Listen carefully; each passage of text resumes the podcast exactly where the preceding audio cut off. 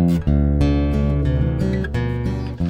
Hello and welcome to ROI, Relevant or Irrelevant, the radio show where events of history are examined through the discussion of books, journal articles, papers, and presentations. Then historians and history buffs ask the question, what is relevant or irrelevant in today's world? My name is Jay Swords. This is the 459th show of ROI, and our guest for today's show is Don Elder, retired U.S. Army colonel, and we're going to be talking about perspectives on the war in Ukraine. The history buffs for today's show are Rick Sweet and Brett Menard. The show's theme song is Kayla's Theme, written and performed by Mark Sapsapital. And our producer and engineer, as always, is Dave Baker. So to begin, welcome back to the show, Don. Thank you. I'm, I'm really I'm really honored to be here. Well, Appreciate we are excited to have you here because this is certainly a topic that is uh, in everybody's mind, and um, so whatever uh, whatever insights you can share and whatever conversation we can have, I think will make all of us feel a little bit better. So, in that vein, our first segment is called Farouk Dinarin, and what we really are trying to do is give our listeners a little bit of background. So, to the extent that you can, can you talk about some of the basic information uh, dealing with military issues that is at play in the war in uh, Ukraine at the moment? Wow, that's a that's a that's a big challenge, but uh, I'll I'll I'll do my best on that. You you're right. You have picked a topic that dominates all others right now. I don't care where you are. Uh, I guess I'd start by saying that uh, I want to make clear. I make I don't envy our national leaders, political, military, at all, as they try to formulate a winning response to this aggression by the Russians. Nothing's clear cut or easy and the stakes are unimaginably high.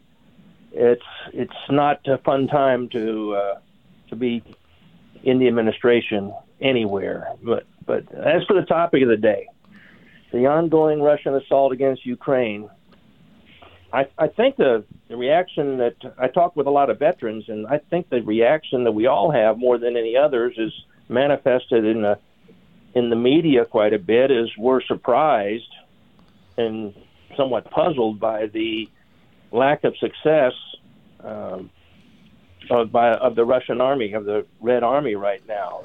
They've been portrayed in the past, in, in our time, uh, when we were looking across the Iron Curtain at them as being, you know, 10 feet tall and bulletproof sort of thing. And they've proven to be something less than that today.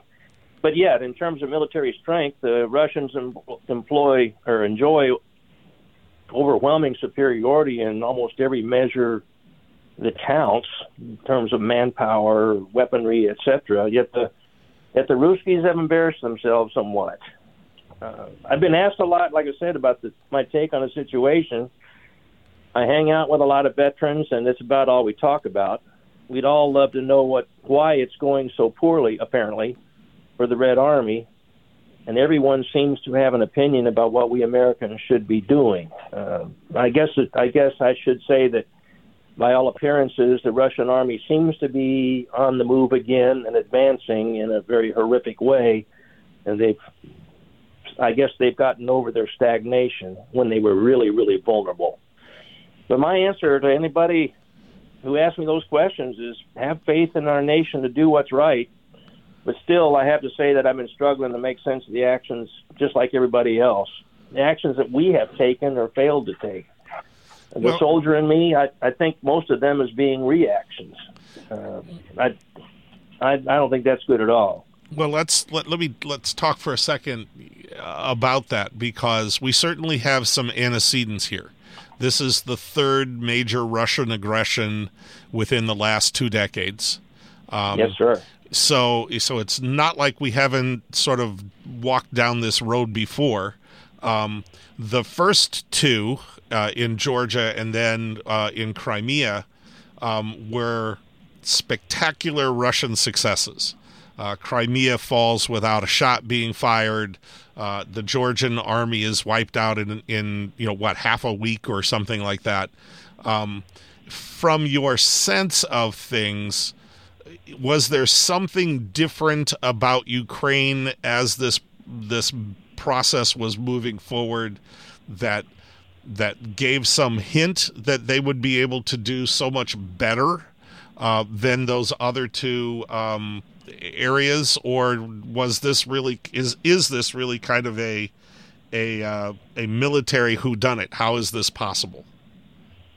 Well, it, it's you hit the nail on the head. It's it's kind of a head scratcher for those of us who, you know, we've been taught for decades now to cons- to regard the Russian army with good reason as being extraordinarily effective and professional in their ability to to wage war anyway. Not so great maybe on on human rights, but but fantastic as a war fighting entity.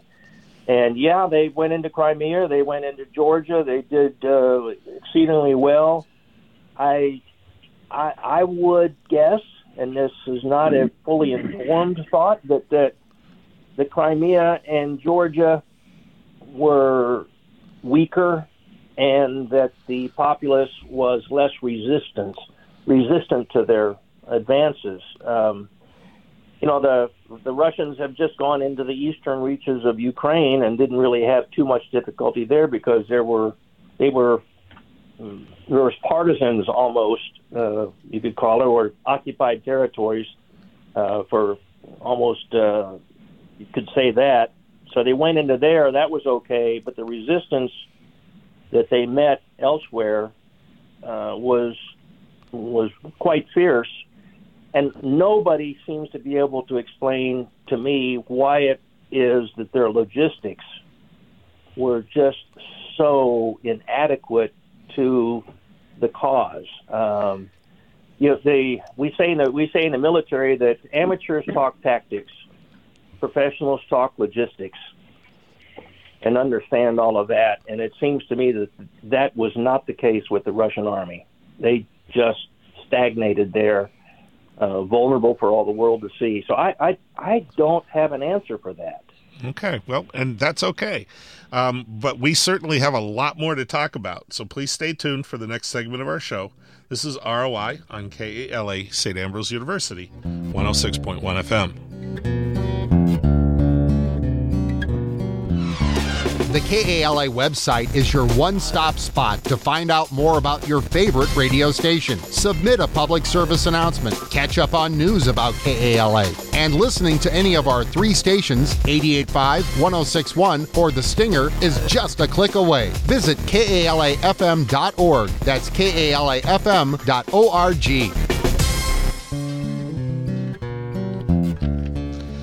Hello and welcome back to ROI, Relevant or Irrelevant, the radio show where events of history are examined through the discussion of books, journal articles, papers, and presentations.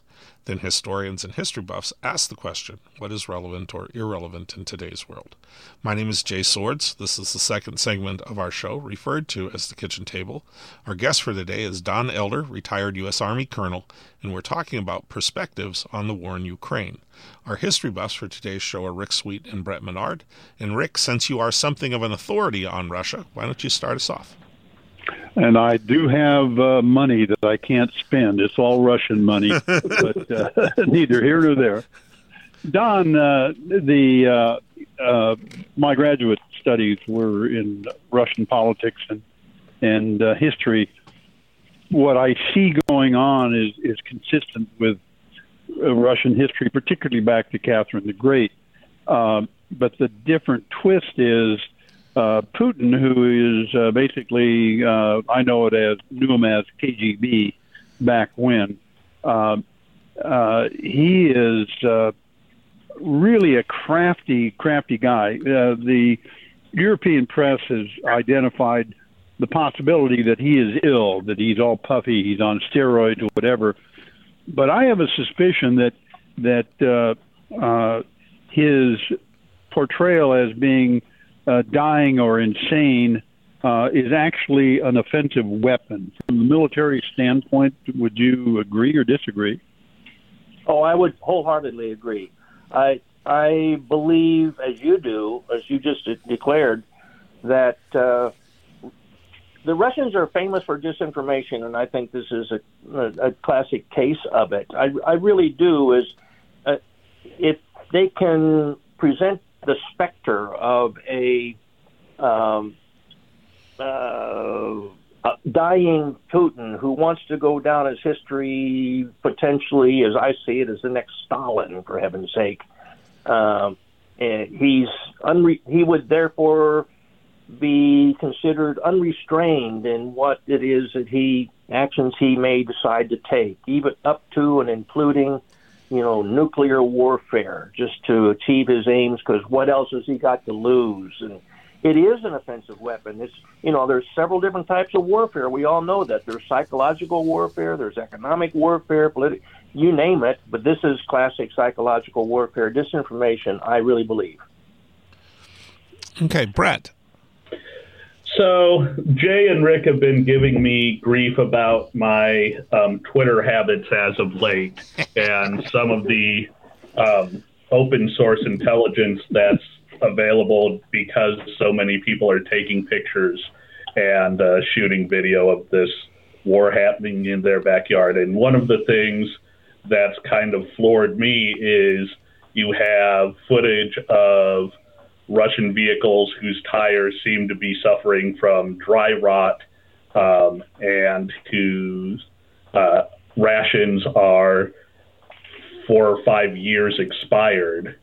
Um, can you t- talk to us a little bit about all of the behind the scenes um, work that goes into keeping something like a mobile uh, anti-aircraft gun able to move around and work?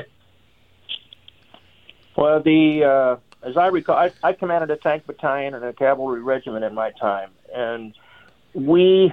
I, I remember reading somewhere or having some general tell me that uh, there was a ratio that we honored or tried to honor main, maintaining time versus operational time for the tanks that we operated, comparable, I guess, that uh, was minimum 10 to 1, 10 hours of maintenance for one hour of operation. Um, you can't always uh, uh, have that luxury, but in terms of keeping everything combat ready, um, yeah, you, you've got to, on a on those vehicles, you've got to change road wheels, you've got to change track, you've got to change track pads. I could go on and on and talk about things that nobody would understand. But yes, it is uh, it is uh, a logistical. I said earlier, we talk logistics, uh, rations. You rotate rations. You don't hold on to them for set for five years.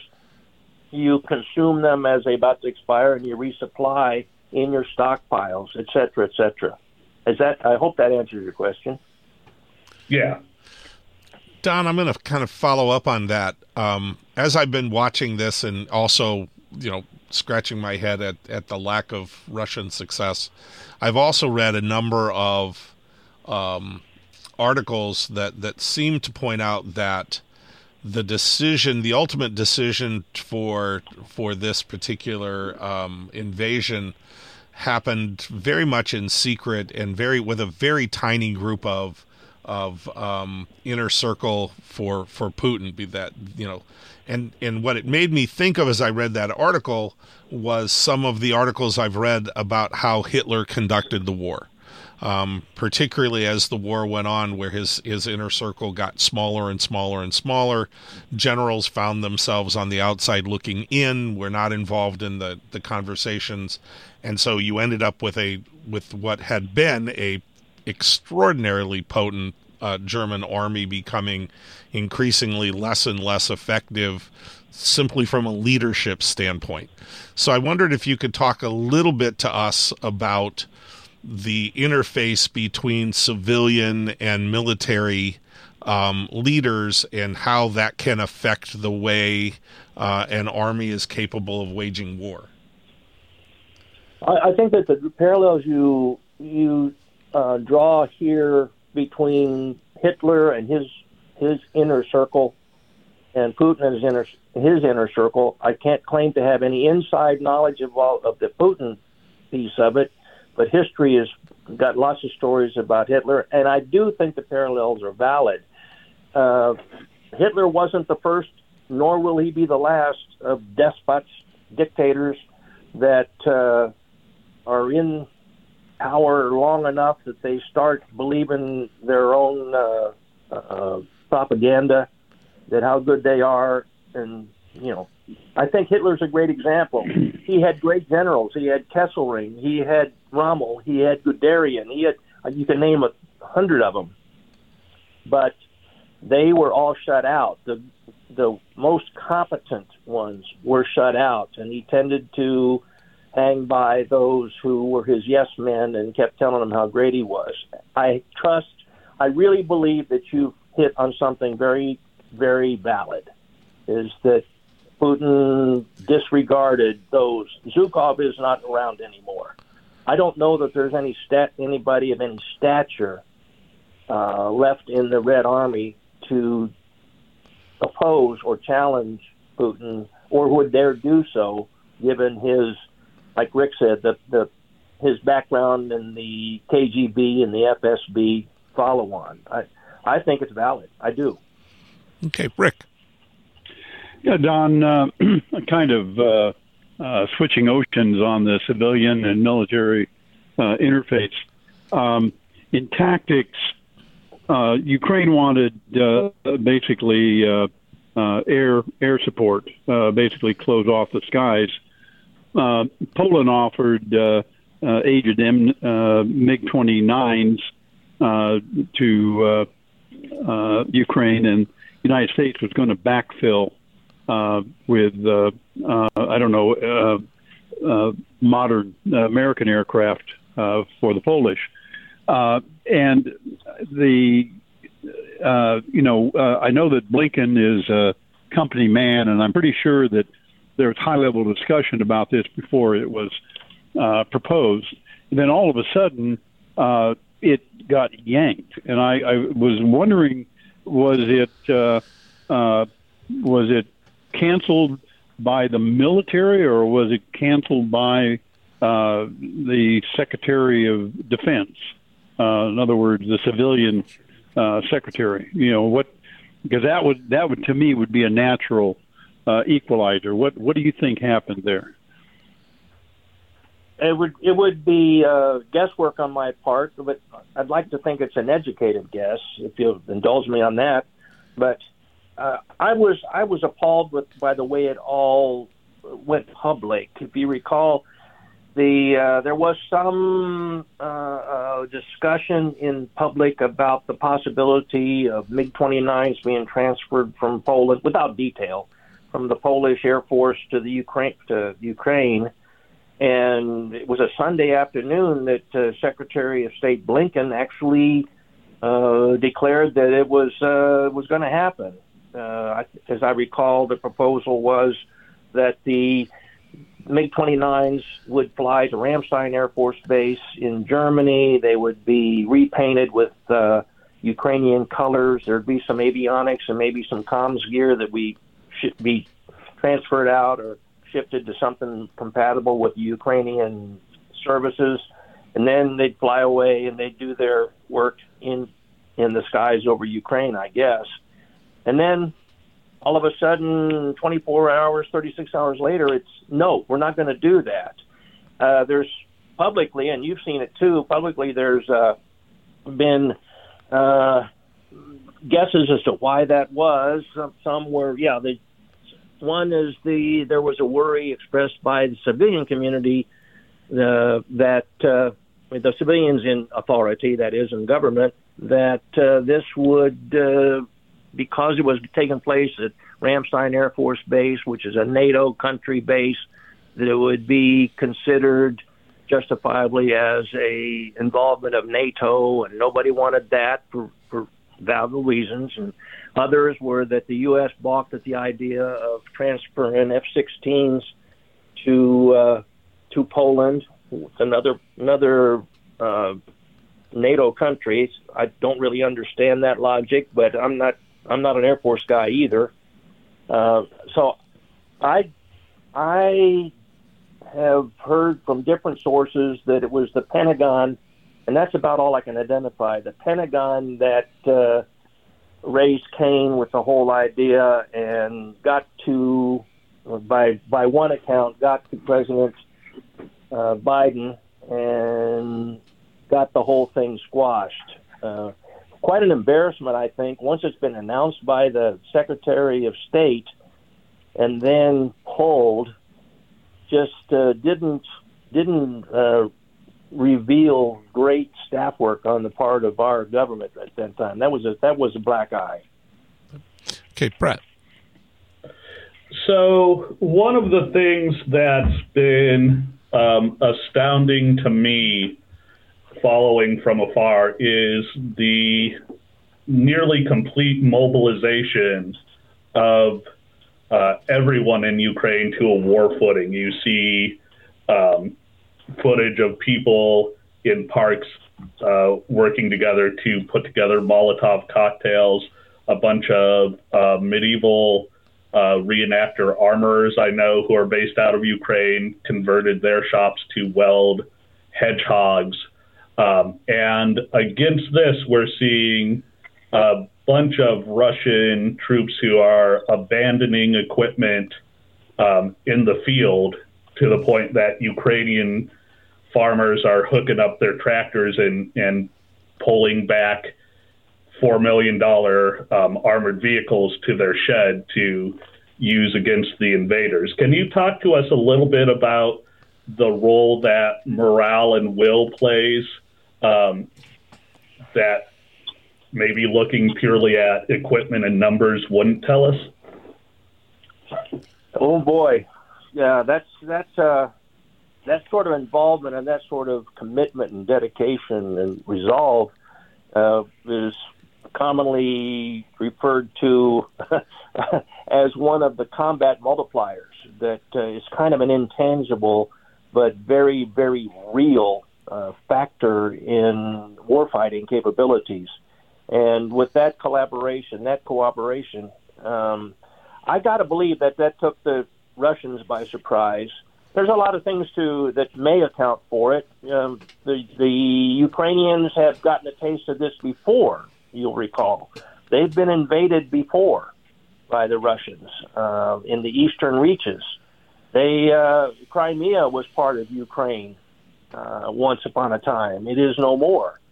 So I don't think there's any love lost between the Russians and Ukrainians. Although the Russians, uh, I think erroneously, and, uh, Rick had talked to this. Uh, I think the Russians always thought Ukrainians were Russian or vice versa. Uh, I think the Russians think the Ukrainians are really theirs and don't understand why they'd be in opposition.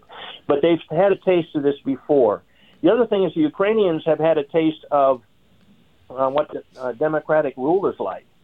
They've had a taste of what freedoms they have. They have memories of what it, of how different it was when they were part of the Soviet Empire um, that's got to account for a lot of their resolve to saying never again, uh, not as long as I'm alive. And I, I can't imagine how powerful that is.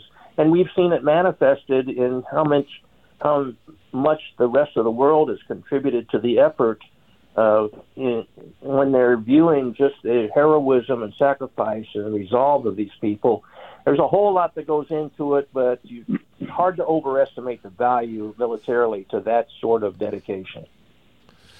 All right, um, Don, I get the honor sort of of the the last lead up question, but we only have about two minutes to answer it, so I'm going to put the, the clock on you here, and, and then okay. I'll ask and then I'll ask my last one, um, and we can roll this over into the podcast segment for for our listeners. Maybe you could go uh, out to one of your uh, favorite podcast sites and find ROI there and and follow up on this. So my my question at the moment is it feels to me like this is the first major urban warfare situation that we've had really since World War II. Um, Afghanistan was not really an urban war. Um, even the, the Gulf War with uh, with Iraq wasn't really an urban war. Um, Korea wasn't really an urban war. So, is the fact that this is a different kind of theater also play into um, the the struggles the Russians have had is that you know nobody has really tried to to use modern warfare uh, waging techniques in this kind of an environment before, so we're kind of learning on the fly.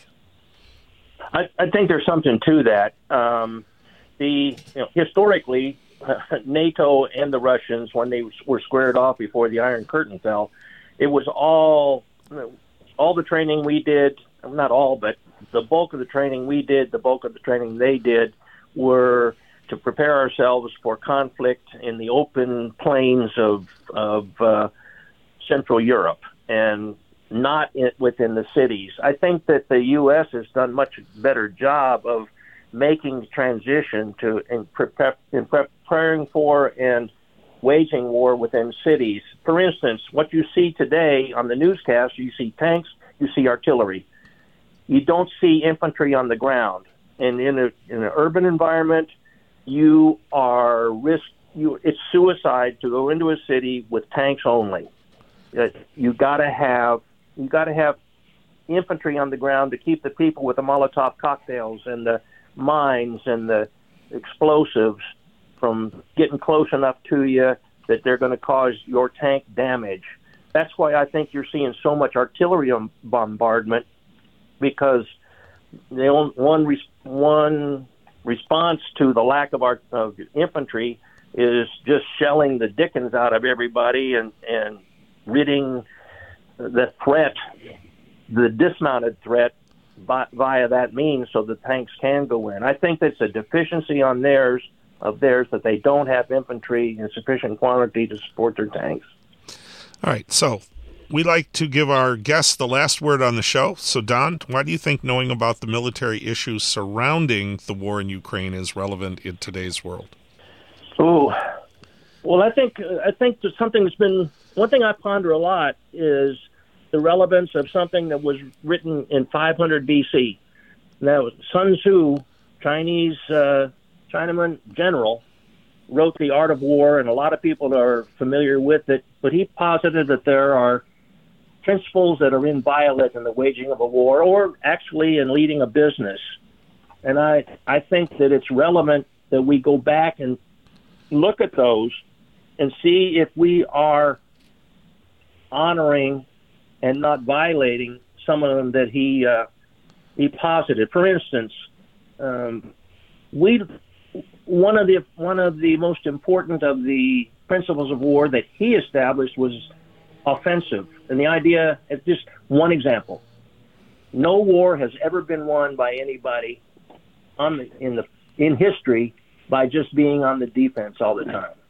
At some point, you have to go on offense, and you have to make your adversary react to your movements and maneuvers and actions and fires rather than reacting to his only. You got to flip that around, and I that I think is the most urgent need that we have today to changing the fortunes of the Ukrainian situation.